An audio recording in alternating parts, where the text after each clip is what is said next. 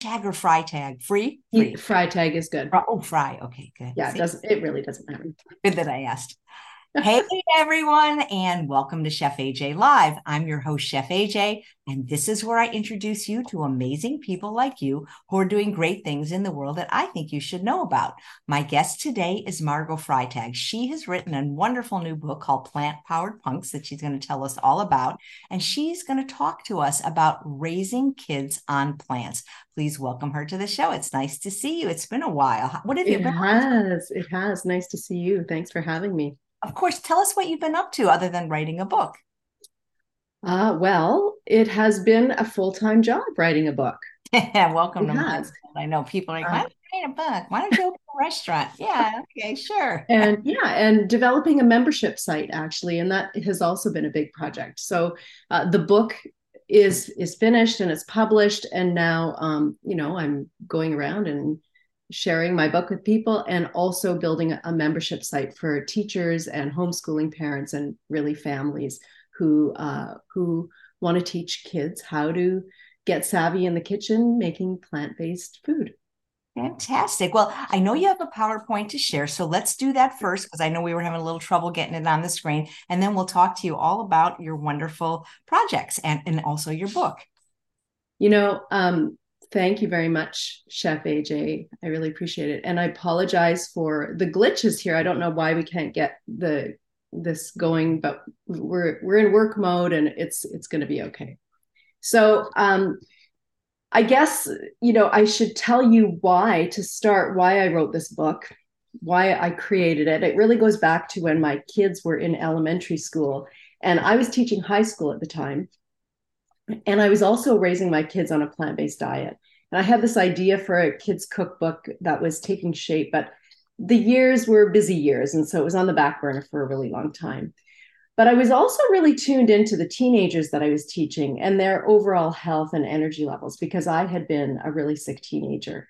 And my health had really had a, a significant impact on my academics. And I could see that diet and lifestyle had a really obvious um, effect on students, you know, and their energy levels and their health and well-being. And you could really see it, I like to say, from their skin to their stride. So it was clear that the kids who ate a better diet, who were getting a good night's sleep, who were active in some way, and all of the things, you know, they they also had more of an ability to focus and succeed academically. So it was obvious to me that diet impacts uh, children of all ages. And we really need the schools to be on board with healthier choices for kids. I remember when I was uh, at, in teachers college, I had a teaching placement at an elementary school. And I recall a staff meeting where the staff was talking about these ongoing fundraisers where the school would collaborate with local fast food restaurants and other um, fun food lunch option days to raise money for charities. And I remember them going over all of the weekly options in this um, in this meeting. And it was like Monday was pizza day, Tuesday was taco time, Thursday was hot dog day. And I remember I was just shocked and I blurted something out about how unhealthy this is for the kids. And I, you know, I remember like there was a, a moment of silence and everybody kind of looked at me and I thought, oh, I should have kept my mouth zipped but you know the reason i couldn't was really because i knew firsthand how bad food can derail young people and can really unravel a child's best efforts academically. And then of course the whole the all of the other stuff the self-deprecation the impacts on self-esteem and confidence that follow which is worse today than it's ever been. Uh, and and i knew this because of my own battles with health in my youth by the time I was 14, I had uh, weight issues. I was yo yo dieting. Uh, and I had a diet mentality that took over, just sort of took over my my world. And um, I was I was sick. I I didn't know it at the time, but there was also this connection um, to debilitating asthma and allergies and brain fog and just lethargy and fatigue. So, as I moved into my 20s, I worked hard to try to sort out my health and especially the asthma. um, which was severe, I have to say. Um, I, I, there was a miracle. And the miracle was everything changed in my mid 20s. I was studying in Vancouver and I ended up in a full semester nutrition class taught by Brenda Davis. And her class was literally life changing. Um, instead of the expected Canada in Canada, it's the Canada Food Guide. Instead of the you know Canada Food Guide directed class, Brenda took an entirely different approach, which was some things we eat support our health, and other things we eat contribute to illness. And there was one lesson that really impacted me. I remember this so clearly. It was a lesson about dairy products and the link to type 1 diabetes. And um, Brenda explained that the beta casein cells are similar in molecular structure to the beta cells in the pancreas, which are also the, known as the pancreatic islet cells, and that this, along with leaky gut, can lead to an autoimmune response, leading to type 1 diabetes, where the body has destroyed the islet cells, the insulin producing cells. And I remember being completely flabbergasted. I was just completely floored. And I remember thinking that I was going to go out and see all of this on the front page of the newspapers any day now, and that parents would be cautioned everywhere. And as the days went by, I realized, sadly, that the public would never be privy to this information. And it really was an awakening for me about the powers that be. So moving on, I, you know, obviously, like all of us, we did our own uh, education and investigation and found out about the, the links between um, illness and nutrition. And especially as a mother and a teacher, I was really interested in um, how food could impact our health. And here's just a list of this is not exhaustive and it's all, not always nutrition related, but it definitely can be. But all of these things can be definitely linked to uh, the way kids eat asthma and allergies, skin issues, obesity, of course, type 1 and type 2 diabetes, which used to be called adult onset, um, constipation, irritable bowel, ear infections, and UTIs. And then, of course, childhood leukemia and cancers and uh, the fatty streaks, which are the um, in the in the um, arteries, which are the early stages of atherosclerosis, kidney disease,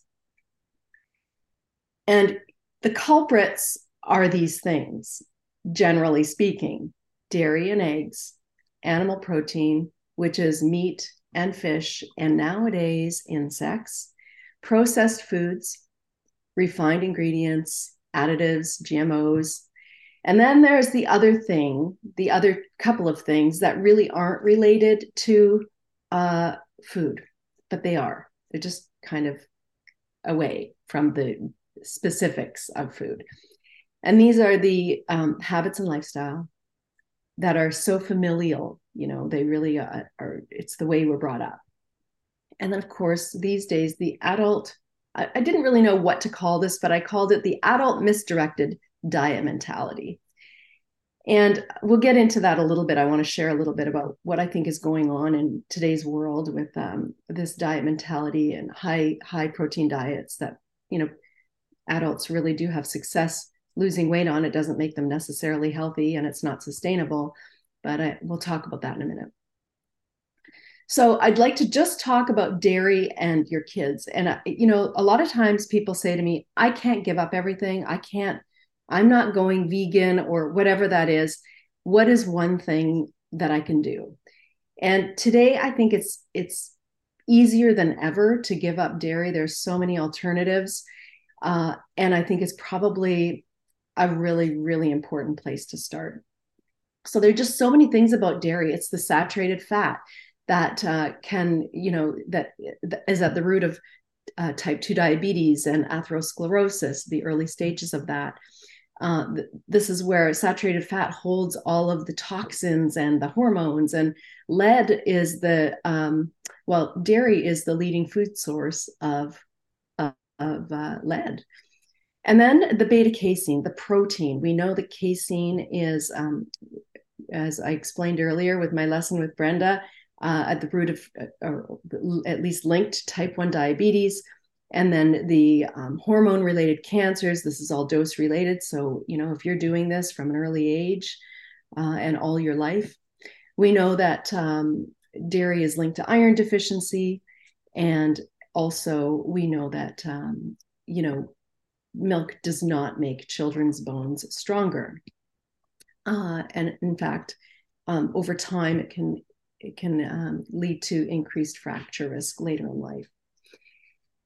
We know that there's uh, the very high levels of calcium. Oddly, of course, they this is the the big thing, the the big sort of marketing campaign for children to drink more milk for bone strength.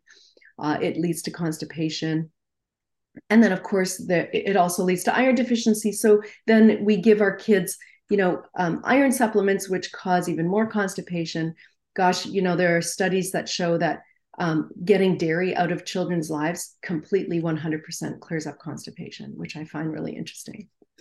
Uh, the bacteria, this is really interesting. Lots of bacteria. That's why there's so much pus in milk. The somatic cells are really linked to ear infections. And anybody who's had little kids, you know, if they're drinking milk from a bottle, this is a problem. Um, it's one of the big reasons kids end up in the emergency room. And what's interesting is little bodies, little heads have little eustachian tubes that are more horizontal. And as we grow, our eustachian tubes become more vertical. So, you know, even if you're still drinking milk later on, you're going to be less likely to get an ear infection from milk, not necessarily, but less likely because the eustachian tubes have grown and changed to a more vertical direction, allowing for drainage. But little ones who are laying on their back with these little horizontal eustachian tubes, the, the bacteria from the milk just sits there and causes ear infections.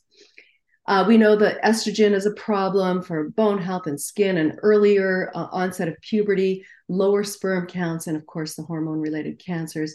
And then there are a couple of things that I think are important to know for children as well all dairy cows, uh, all, well, all milk is pooled. So all of milk has um, this bac- mycobacterium paratuberculosis, a bacteria that leads to Johne's disease, which is the equivalent of colitis and Crohn's in cows.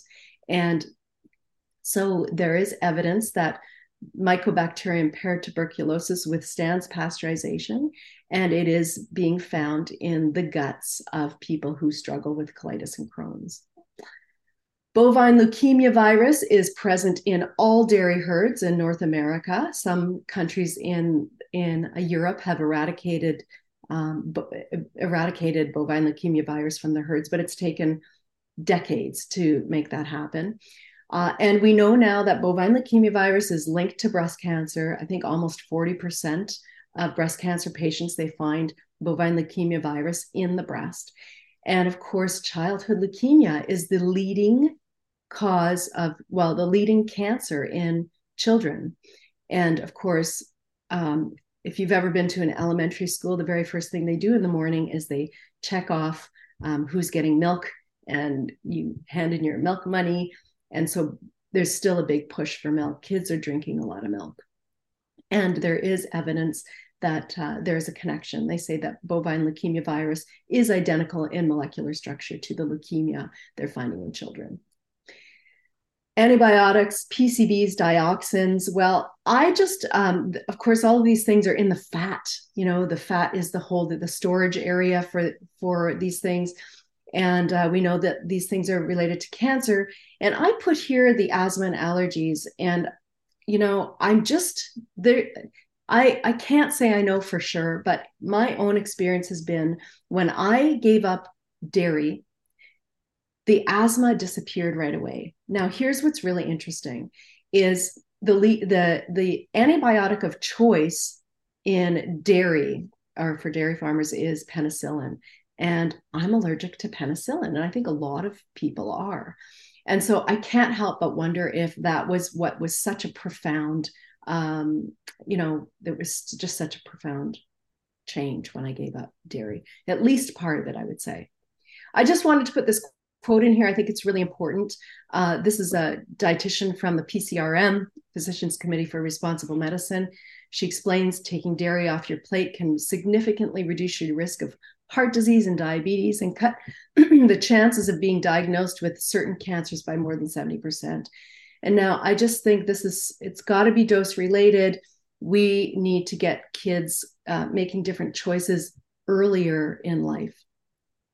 And then, of course, there's just the animal protein in general. And what's really funny is I can't tell you how many people have, you know, told me that they struggle to get their kids to eat meat. I've had parents tell me that they had put meat in the blender to get their kids to eat meat. So I think it's really not that natural for a lot of people. I don't think a lot of people really just naturally like meat. I think it's because we're not really designed for it. There's so much to talk about here, but I'll just say briefly you know, we know animal protein is linked to um, all stages of cancer proliferation. Dr. Colin Campbell explains that when protein levels um, reach 11% of daily calories, uh, it can it can uh, stimulate cancer growth. And that really does not jive with what um, our guidelines tell us. Our guidelines tell us we can safely consume up to 35% of daily calories of animal protein safely. Obviously that's not true. Um, we know that bone loss occurs with animal protein. The atkins diet study showed that six months on um, the atkins diet was showing a 50% increase in calcium loss in the urine um, high protein diets are hard on the kidneys because of the um, the kidney stones and you know the ketones and um, nitrogen um, process where um, you know um, the body is trying to get rid of the nitrogen and urea. And then, of course, the saturated fat and the links to vascular disease and cardiovascular disease. And you know we know that these fatty streaks they show up very early on. It's just the very early stages of of cardiovascular disease. It takes a long time to make your heart and vascular um, systems sick and kids start very young uh, fatigue is another one. It's hard to metabolize fat into fuel because of the lack of carbohydrates and i think just meat is hard to digest. There's no fiber and it makes people tired. Kids are tired. And i would see it all the time in the schools after uh, you know a lunch of pizza or chicken nuggets. Kids are tired after lunch. They don't want to work. They can't focus. It's really really obvious uh, and then there's just all of these you know not so fun facts i just put a few at the bottom um, poultry is a major source of uh, e coli and um, is one of the leading causes of UTIs in children. Um, the number one food source of arsenic in preschoolers in California, a California study, was um, poultry, chicken. And then, of course, you know, the increased circulation of IGF 1 and PhIP and heterocyclic amines, they all stimulate cancer. So there really isn't a good reason to have your children eating a lot of meat. And then here's the big one. Um, I've heard doctors, even even a pediatrician said uh, referred to the processed food that his kids were eating as kid food. And the suggestion here, when you refer to processed foods as kid food, is that it's something that they're going to grow out of. And we just know that that's not true. These foods are highly addictive, and uh, it's just it's hard to break away from them. It's hard to break up with, with them and so even especially as a child you know you don't there's no there's no obvious uh, reason to do it you know because of the dopamine rush. Kids just love how they feel when well we all do right when you eat this stuff. There's the gmos the glyphosate and the bt toxin you know. The bt toxin is really interesting. I find um, we focus a lot on the glyphosate which is a cancer uh, promoter of course but the bt toxin is it's an insecticide they inject into the corn and it actually causes the the insects that eat the corn it bursts holes in their intestine when they eat the corn and kills them so i mean if that's what it's doing to the insect intestines you can only imagine what it's doing to our intestines and then all of the you know preservatives and sweeteners and flavors and colors these things and you know and then there's all of these other things, high fructose corn syrup, the refined fats, the oils, the sugars. There's just a short list at the bottom here of what these things are doing to us, and especially to our kids, because the kids are so drawn to this junk food. The in, inflammation, the intestinal inflammation, the cancers, the hyperactivity, ADHD, neurological issues, asthma and allergies, memory problems, seizures, anxiety, depression, neurodegeneration, on and on and on. So there's a real um, call for getting our kids to eat a healthier diet. Um, and we really do need to move our kids away from this. And the challenge is how we make that happen. I'm going to talk to you about that in a little bit. This is the part that I just wanted to talk about a little bit earlier. And this is what I called the misdirected diet mentality. We have so many parents on these high protein keto diets, these high macronutrient diets. And I I um I know that parents are you know they they think it's the healthiest way to go. And you know it's not entirely untrue. They do eat a lot of vegetables right? But i do know parents who won't let their children have an apple. I know people who think there's too much sugar in fruit for their kids.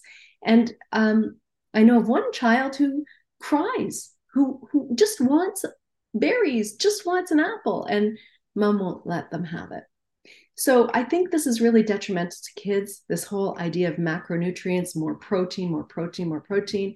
And I think that we need to educate parents to think about nutrient density. Our children need micronutrients, phytonutrients, they need nutrient dense whole plant foods. And so this is an education shift. And um, and it's t- it's difficult because even though uh, these keto diets and high protein diets are um, they're not sustainable and they may work you know for short periods they do work for short periods. And so parents think that they're they're good. I think a lot of parents think they're good. So we need to re-educate um, moms and dads and then there's the, the habits and lifestyles. And um, this is just challenges that families face. And and when you're trying to raise healthy kids or not these are these are just challenges. And they're part of just being alive in today's world you know? Um, the family culture uh, of people who eat in restaurants and they go to the fairs where all of the food stands are everything's deep fried um, and and then the other thing is the rewarding uh, children or even ourselves with junk food or candy. The other thing is nighttime eating. I think that uh, this is a really big problem. Parents um, tend to do it. I think it's uh, just a way of un, un kind of unraveling at the end of the day and uh, relaxing. After school snacking, I think I have great strategies for that. We'll talk about that skipping meals. You know, a lot of kids don't want to eat in the morning or they're rushing in the morning. Uh, a lot of adults too. And we, of course, our kids are watching us. Um, then there's the sport and activity nights where we put aside a healthy meal to get our kids to their activities on time. These activities and the sports, they're so important. I really agree that they're important and we want our kids in sports and and doing things that they love to do outside of school but they tend to um, interrupt mealtime. And so, what do we do? Well, we we zip through. Not I'm the greater we, I think. um, we zip through the fast food restaurants, uh, or we just grab something quick, and so the food takes the back seat. And then, of course, there's par- parties and family gatherings and uh, the social aspect of of food and bad food uh, or unhealthy food. And last but not least, travel. You know, it's it's um, I think it's easy to eat badly when you're on a road trip with your kids or even flying somewhere with your kids. So uh, let's talk about what we can do. How is this? Can you see? I wonder if this is in the way for you. I'm so sorry. I can see the kid with the carrot holding a carrot, okay. and I can see the words. Okay, great. Yeah. So, um, so the first steps toward healthy change I think parents have to be, like I just said, first step, parents have got to be aware of promoting um, a low carb, high protein, macronutrient diet. It's not what kids need. Kid need kids need micronutrients. Think nutrient density. Think fiber rich whole plant foods. And once we can wrap our head around, you know, micronutrient, micro sort of micronutrients and, and phytonutrients and getting um, nutrient density and asking ourselves, is this nutrient dense instead of asking ourselves, is this a really good source of protein? I think that's a great place to start when we're trying to lean toward a healthier way to feed our kids. And then the next thing is going to be new habits. If you can get together with your kids and cook meals together, get them in the kitchen, get them busy uh, creating in the kitchen, it's going to be a game changer.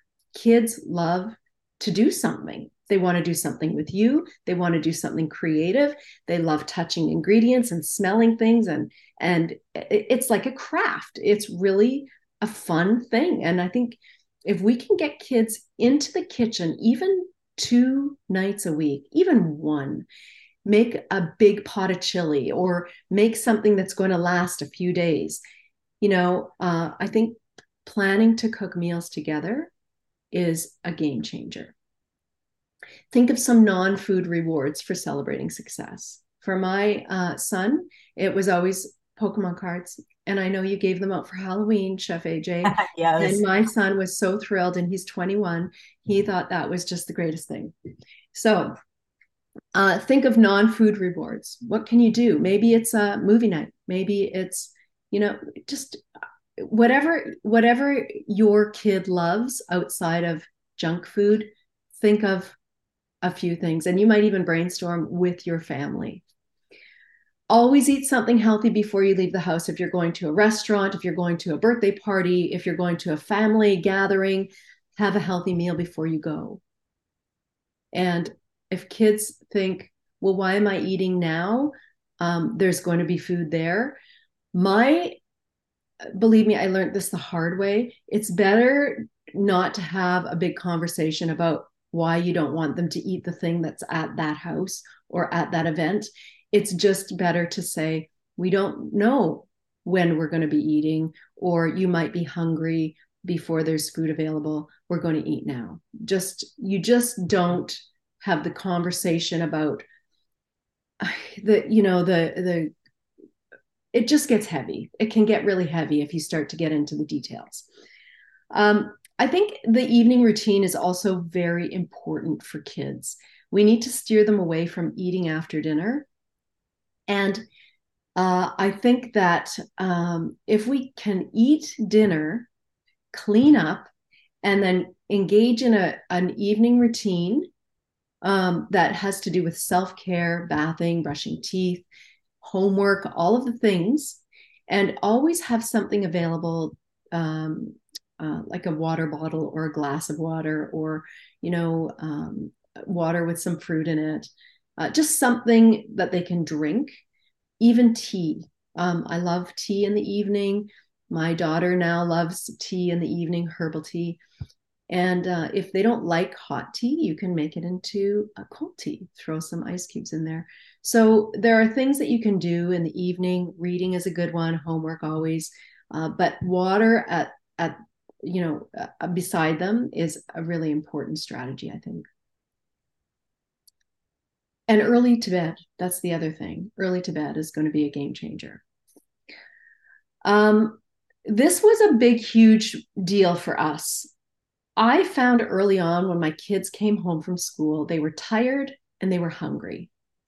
And it was really easy for them to get in the cupboard and eat the wrong things I made a commitment very early on when they were really young that every day when they came home, they would have a full plate of fresh vegetables, both of them, their own plate. And even if they were tired and they wanted to sit in front of the TV for half an hour and watch a show, they'd have a plate of fresh vegetables on their lap and they would eat the whole thing. And I mean, it feels really amazing when you're a mom and you see your kids eating vegetables like that.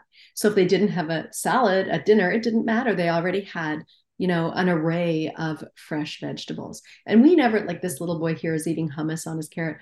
Uh, we we didn't do that. We didn't have the hummus. I guess it's a great way to start if you're making a shift. Have some hummus or another uh, veggie dip. You know, there's there's all sorts of them that are out there that are great.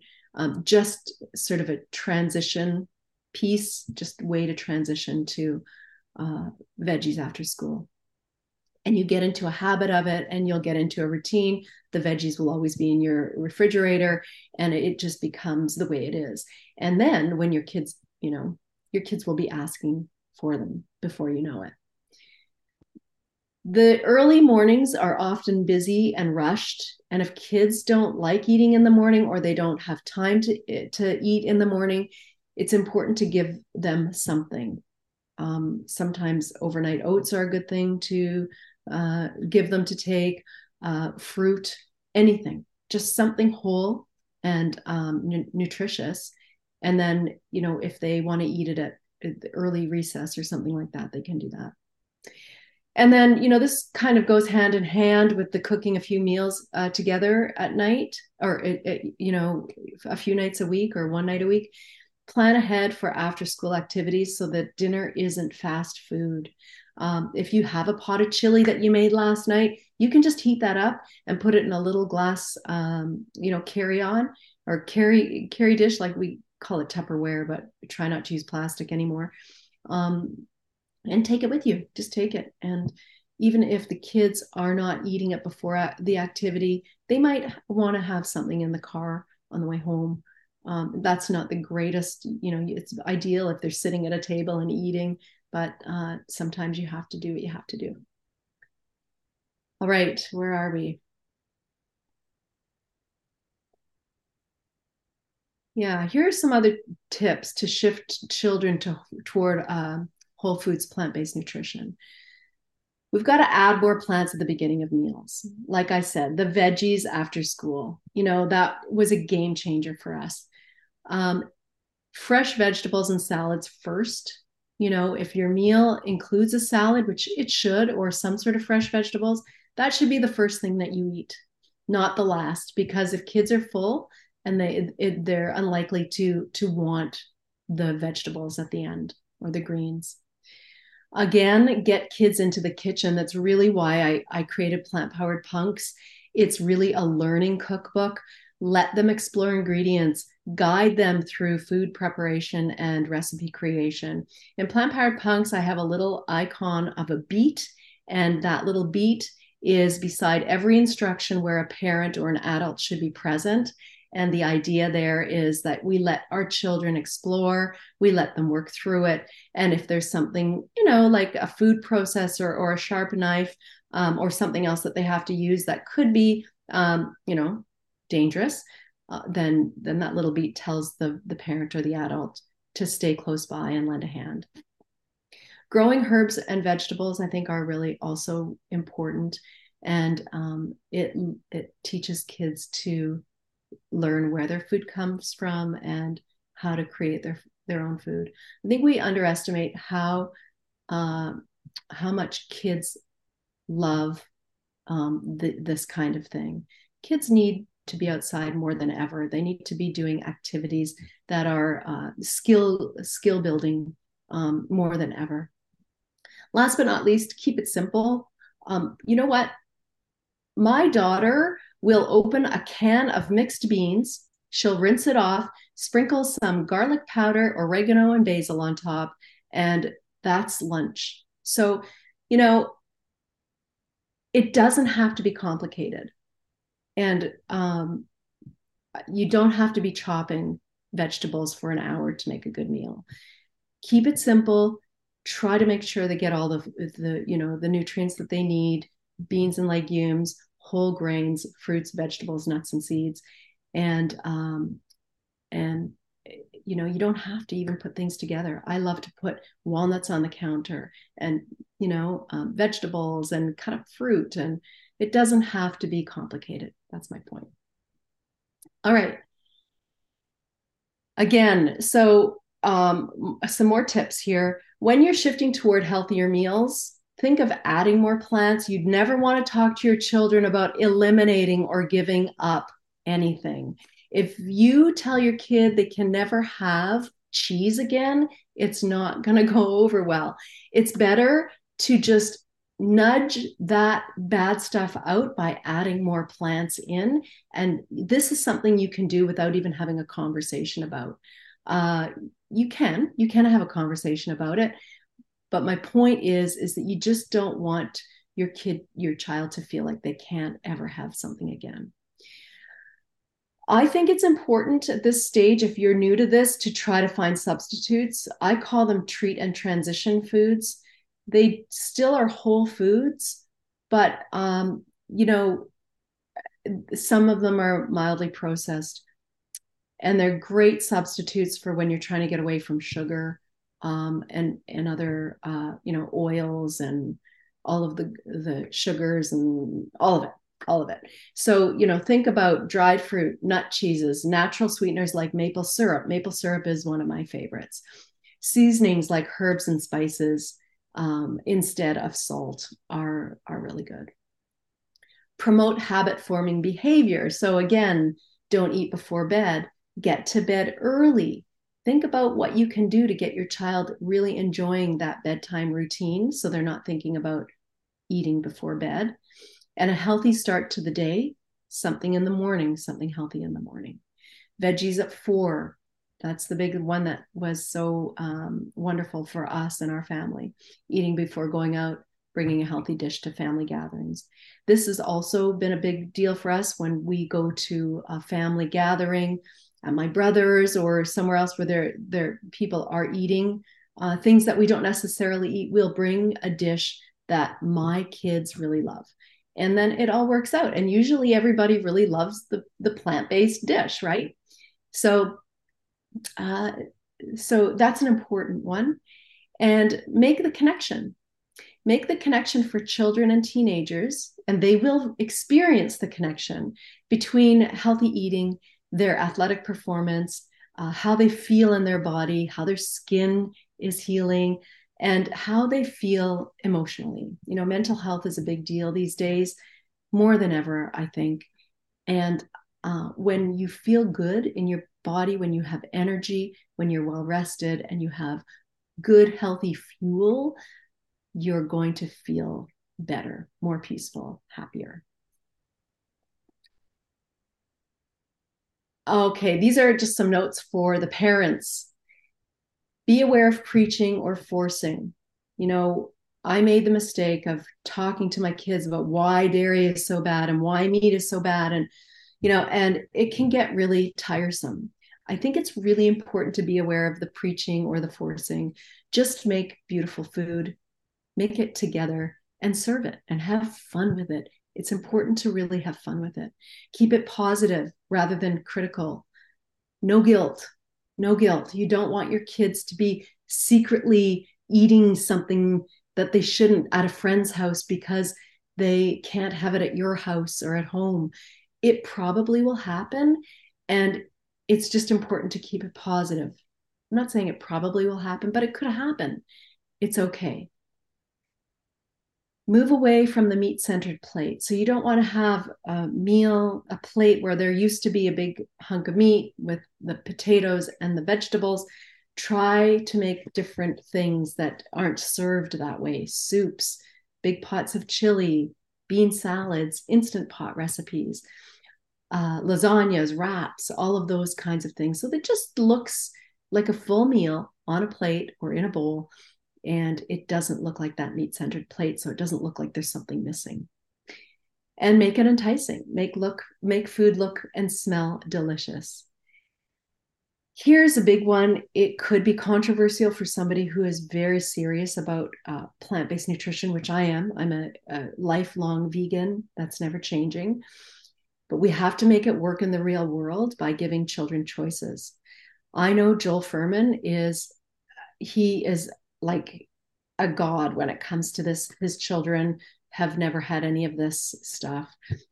I was not as successful, um, but it has worked. It has worked.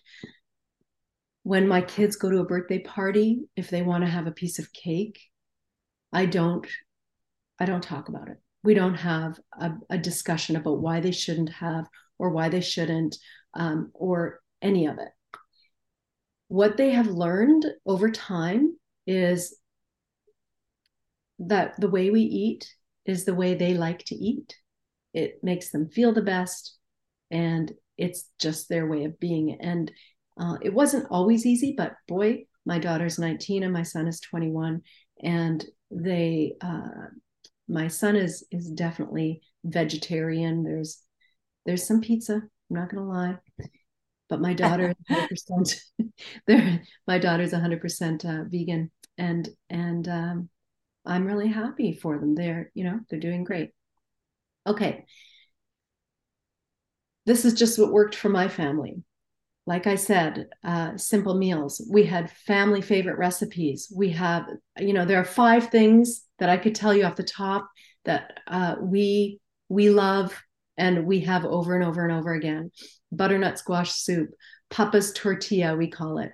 Um, you know, just we have a chili that I just made. There, there are just some things that we have in our family that, you know, my daughter's away at school right now. When she came home for Thanksgiving, she gave me a list of the favorite things that she missed that she wanted to have. And every one of them was a whole food plant based recipe. So, veggies after school every day, I think, is critical. If you can do it, if your kids are more inclined to eat fruit, that's okay. Try to mix it up. Throw some carrots in there, some cucumber. Smoothies for breakfast are, are great because they're quick and easy and they can take them with them if they're running late. Make sure you have fun in the kitchen together. Don't worry about the mess. Don't worry about it. Just have fun. Let your kids touch and feel and smell and taste everything. Grocery store destination travel is a really fun uh, part of our family travel. We love, so I live in a small town. We don't have um, really fancy grocery stores here. So when we go to the States, we go to all the good grocery stores. And ever since my kids were little, it is a destination. When we go to the States, we go to the grocery stores, we go to Whole Foods Market, we go to the co ops, we go to the, you know, um, we go to all the great stores where there are delis and, um, you know, or not delis, but, you know, the serve yourself things. And uh, and my kids have loved it. So it has really offset that desire to go to restaurants when we travel because we go to the grocery stores and that's been really fun. If you're having trouble getting your children to enjoy certain dishes just add a sauce or a dip or a spread that they love and it will help. It really will. Um, again i already said this but get creative in the kitchen. Have fun in the kitchen. Be flexible. Um, being hardcore might backfire. You know your kids best, but um, it's important to, I think, be understanding and be flexible if you can. Sharing favorite recipes with friends and family have been also super helpful. It's really natural when your children go to other people's homes. Suddenly, the, the moms are calling and saying, Hey, you know, that thing that you sent over with Mitchell or Claudia, can I have that recipe? Um, or, you know, uh, I know that your child's staying the night and I want to make a nice dinner. Uh, do you have a recipe that they really like? And before you know it, your your, your plant based world is becoming bigger, and people um, people love it. People always love the food. All right. Last but not least, uh, I just wanted to let me just uh, go full circle here. These are just a couple pictures from Plant Powered Punks.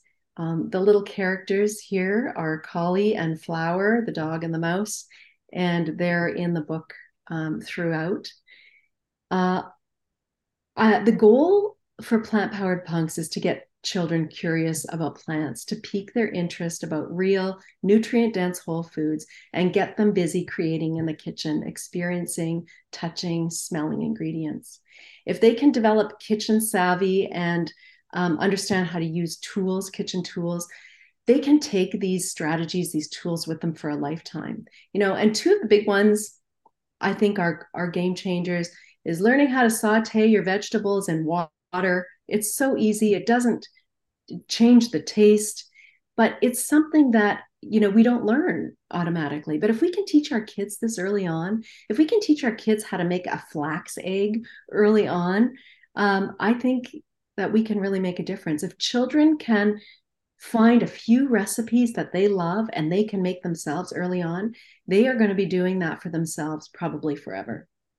So um, you know the other thing about this is that cravings we talked about the processed food and the cravings a little bit but you know if kids start to eat nutrient dense foods um, and that's what they do most of the time their cravings will be curbed.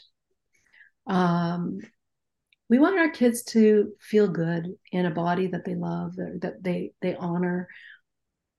And uh, we don't want them to be preoccupied with their health or their weight certainly when they're growing up we want them to be free. And I think that um, eating more plants, eating a plant based diet, is a really um, great place to start. So I think I'll uh, leave it at that. And I can stop my share, um, Chef AJ, and we can chat. Great. All right. Margot, this was a wonderful presentation. And I feel it wasn't just a presentation for kids. I mean, I think this could apply to grown-ups too. Yeah, you know what? I mean, it really starts with the parents, doesn't it? I mean, it's just about changing people's diet. And, you know, I agree with you, like what kids do outside the home. You can't control it even if you wanted to. But my question is, is why do so many parents not control it inside the home, knowing what they know now about how deleterious these foods are? Yeah, you know what? I I can't answer that. Um, I can't I think it has to do with their own uh, cravings and their own inability to control what they're eating because they don't have the skills to to uh, they i think there's a lot of information that that people don't have. You know people don't understand that if they eat a really big pot of veggie chili they probably aren't going to want chocolate later that night you know I think people don't really know. I think people need guidance and they need support and they need help. I really do believe that. And I think it's hard to ask for help. It's hard to know where to get help. I mean, the whole keto and protein, high protein thing is a real movement. And I think uh, people get caught up in that yo yo diet mentality because it's not that sustainable. And so I, f- I feel like people are stuck. And so it's easy. And when you don't feel well, when you don't feel well as a parent, the last thing you want to do is get into the kitchen and make a really healthy meal for your kids. It's easy to go through a drive through. It's easy to order a pizza, you know. I don't know. What do you think? Well, you know, I, I don't know because, you know, I, I think you mentioned Joel Fuhrman several times, who I'm a huge fan of. He comes on the yeah. show times a year. And, you know, I think one of the reasons his children were able to eat this way without really much rebellion is because that's how the parents ate. Right. Right. And so they didn't think it was weird or unusual. And they were, ra- and I think, I think, I think a lot of times the parents have food addictions. And if, if they didn't, then why wouldn't they keep a clean household? Right. Right. Yeah. I mean, want to be their kid's friend instead of parent, you know? Right, exactly. I agree. Our kids were, you know, they they were definitely plant-based. They had trouble. They did have some trouble at school. My daughter when she was in grade 7, her nickname was spinach. and you know, and she it hurt her feelings and it was hard, but you know, at the end of the day, they're really proud of the way they eat. They are are really um, they feel good about it and they feel good period so yeah I hear from parents, well, but my my especially could be son or daughter. Well, they're athletes, so you know they have to have meat, they have to have more protein, and not overweight. So why be so extreme?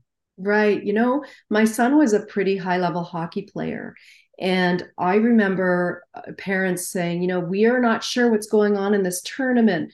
We're feeding our kids really healthy breakfast, lots of eggs and bacon, and then we come down here and they're sucking wind on the ice And we don't understand why they can't perform. What's going on? Why is your son so um, fast. He was a goalie. He was really fast. And uh, I I would say, you know, your your kid's body is struggling to to metabolize and digest this really heavy food, and uh, so they don't have energy to skate fast. So what they need is carbohydrates, and of course, it changed everything. And so, yeah, yeah. I'm sure but, you're have you read either either of Dr. Fuhrman's books, Fast Food Genocide or Disease Proof Your Child?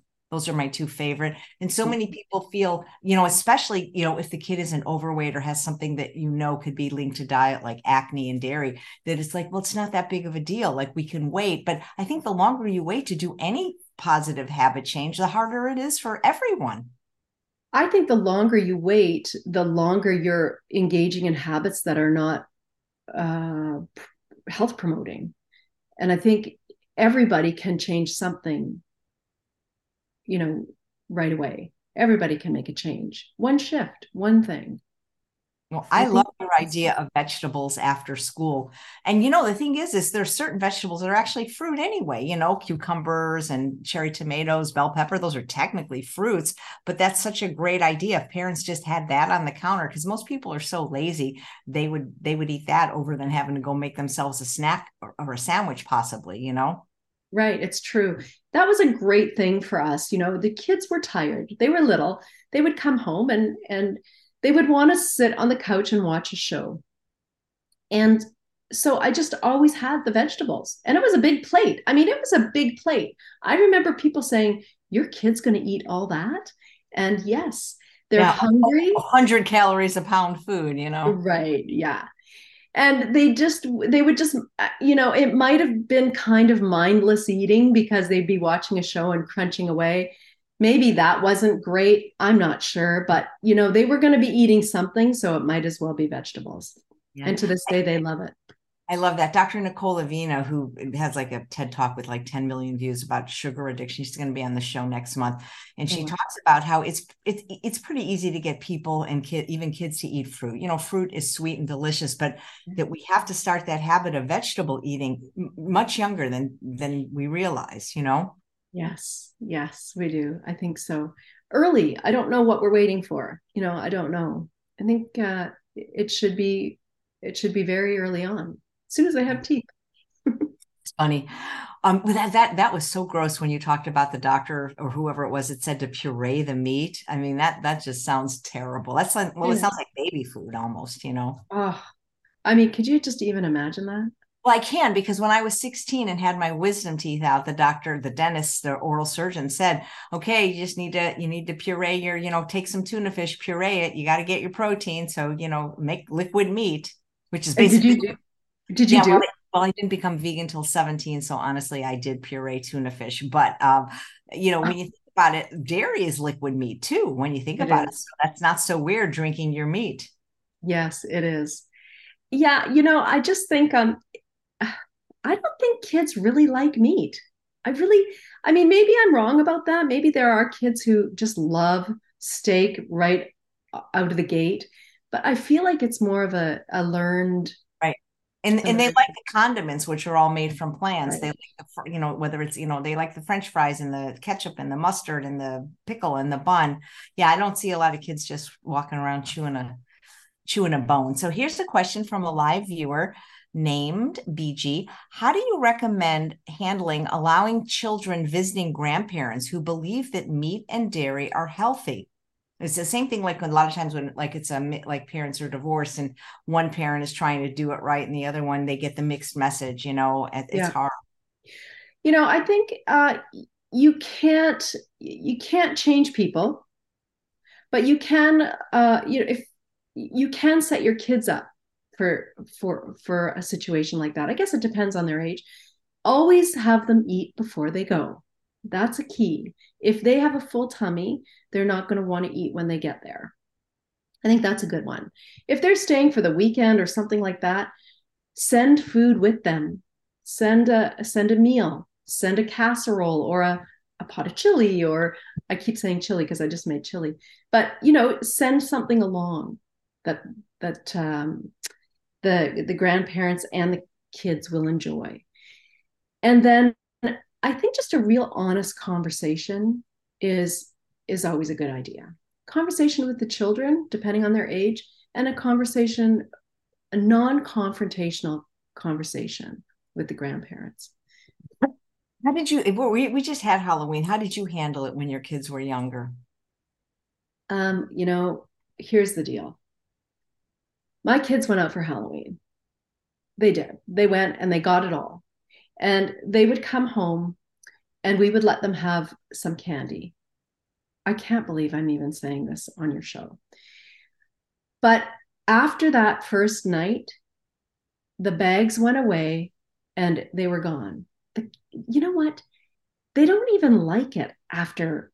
I mean, it, it just makes you feel sick. And it's sort of like, well, anything, anything that's addictive like that, you have it and then you feel sick. You just do. And so they would just feel sick. And that would be the end of it. And then we would just throw the rest out. So that's how we handled it. My husband has different ideas than me. Um, and then, you know, now they just, they don't even like it. It's just not even a thing anymore.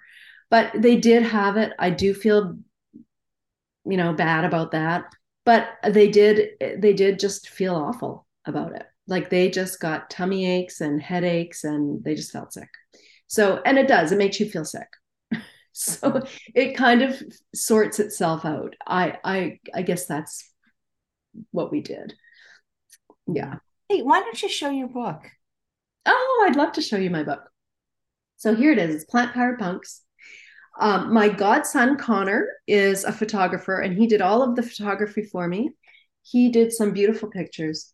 Um, and we had some local kids come and we did a couple of photo shoots in the kitchen and they made all the, the ingredients. That's uh, collie and flower our two our two mascots. We have um, all of the co- cooking tools. I did all of the drawings for my uh, little graphics and then i had my illustrator he um, turned them into you know sort of nice, nice graphics. But we, I have it separated out. So uh, I'm what I'm trying to teach kids is to learn to use different whole uh, ingredients, like instead of white flour, using buckwheat, uh, amaranth, oat flour, um, and um, different kinds of beans and having fun with fruit salad. So we, you know, get the cookie cutters out for the fruit salad. And yeah, so it's just, uh, just there's only 28 recipes. And we do it because um, we did 28 recipes because we um, wanted to keep it um, more of a learning kind of cookbook, step by step, easy to follow and uh, instead of overwhelming kids with 150 recipes kind of thing. So that's what we did. We've got veggie burgers and um, uh, smoothies and there are some desserts in here. There's always um, yeah we've got power balls lots of different things. And the key was i wanted a book that kids would love to look through. I wanted a book that kids loved to hold and just turn the pages and look at the pictures and i think we achieved that. You know we we got lots of great photographs. And i think um, you know there's evidence that children will eat healthy food if they see older kids eating healthy food. So um, i wanted lots of pictures of children creating healthy food. And um, and then lots of pictures of beautiful beautiful food Here's I mean, our... it's sad that when children do eat healthy, like your daughter in school, that they're the ones that get made fun of. You know, why aren't we making fun of the kids for eating crap? Not that we, sh- not that we should be making fun of anyone. Right. That's not what I mean. Yeah. Well, you know, um, it it it's really interesting how uh, her friends are. Well, her friends are great. They're all very accepting, and yeah, I I think that those are the early years. I don't know if that still goes on um, in high school or anything like that think there's a little bit more uh, open mindedness as they get older. Now, here's some questions. Mm-hmm. Um, are you working on a homeschool classroom curriculum from nutrition? And if so, when will it be ready and for what ages? So my uh, I'm not working on a specific curriculum, but I am a teacher, Uh, I'm uh, uh, with the College of Teachers of Ontario, and so what I've what I'm doing is um, my membership site is uh, filled with and will be continually filled with um, lesson plans that are mostly for ages um, grade one to grade six, but they can be modified either in either direction, younger and older. And um, they are they're set up so that they can be, you know, just adjusted simply for um, depending on the age. So it's not a specific curriculum uh, but you know, as a teacher, I can tell you that they're we're covering all the bases. Some of them are are just cooking. Some of them are art. Some of them are math and measurement. Uh, some include writing assignments, um, but they all include creating something in the kitchen. That's nice. Yeah. Hey, you know, I don't know if you watch the show, but one of the questions almost every guest gets is what do you eat in a day and what do you do for exercise? Ah, that's a good one. Uh, well, I am a. Let me just. Where do I start? So breakfast is something that always, I always struggled to eat breakfast. I do not feel hungry in the morning, and it took me a long time to figure out that I didn't even know what my um, what my hunger cues were. You know, when you're when you're healing from eating issues, um, you tend not to be tuned into what your body needs. So it took me a long time to realize I don't like eating in the morning. And so um, Fit for Life was the very first nutrition book that I read way back in the 80s.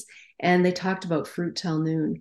And so I adopted the fruit till noon strategy, and it's worked really well for me. I love to eat fruit in the morning. I feel it's light, I can manage it. Uh, I don't feel um, heavy or loaded down after I eat fruit. So fruit till noon, and then I eat usually something lighter in in the afternoon, whether it's a bowl of soup, uh, a wrap. I don't eat a lot in the in the afternoon because I'm eating fruit in the morning, and then at night I have uh, usually a heavier meal. That's I don't I don't know if that's the best. You know, some of the blue zone people eat their heavier meal earlier on. I tend to eat my heavier meal around five o'clock. And it can be anything from, well, tonight it's chili because I made a big pot, uh, but it can be anything from, it's usually bean based. I have lots of beans, um, lots of Mexican dishes, uh, and lots of cut up veggies, that kind of thing. Nice. Do you exercise? Yes, I do. I'm a personal trainer. And um, so I do like going to the gym. I do like doing weights. I think it's important. I'm 57 now. And so. Oh, you look amazing, by the way. Oh, yeah. Thank I told you. you before we logged on, you look like Cybill Shepherd. Oh, thank you. Well, you look amazing too, oh, Yeah, I can't, I did not know you were not, not that that's that old, but I just, that, that's fantastic. Oh, that's nice. Yeah. So I do, I do like to do weights, uh, but I also, I have horses. So I do a lot of riding. Um, I'm a runner historically. I used to do triathlons. I don't do that anymore, but I do love running. I love hiking and um, riding. I definitely love riding. Well, your skin is beautiful. Any uh, do you do you stay out of the sun intentionally, or you just don't have any in Canada? well, no, we do have lots of sun actually. Um, I I don't stay out of the sun intentionally. I don't. I, I do have a sunblock in my in my daily skin uh, uh, cream, but I I'm not a big sunblock person. I just cover up, wear long sleeves if it's really really sunny, and um, I do have yeah. I just I think it's a 15 in my in my daily cream. Yeah. Oh, nice. So what's next for you? Well, this membership site is becoming its own animal. So I really want to get this membership site launched. And um, so if anybody is interested in getting on the wait list, please, you know, sign up, get on the wait list. If you're signing up to get the slide deck that I shared today, uh, you'll see there's a little link in the thank you page that takes you over to the membership waitlist. You can sign up and get on the waitlist there and uh, we'll be opening that up soon. So I'd like to just keep it simple this fall and winter and focus on my membership site. I want to make it just the most robust and um, wonderful uh, community and sort of educational platform for families, kids, parents, homeschooling parents, and teachers. That's great. Well, good. Well, I wish you every success. Thank you so much, Chef AJ. Thanks so, for having me today. We're so nice seeing you again, Margot.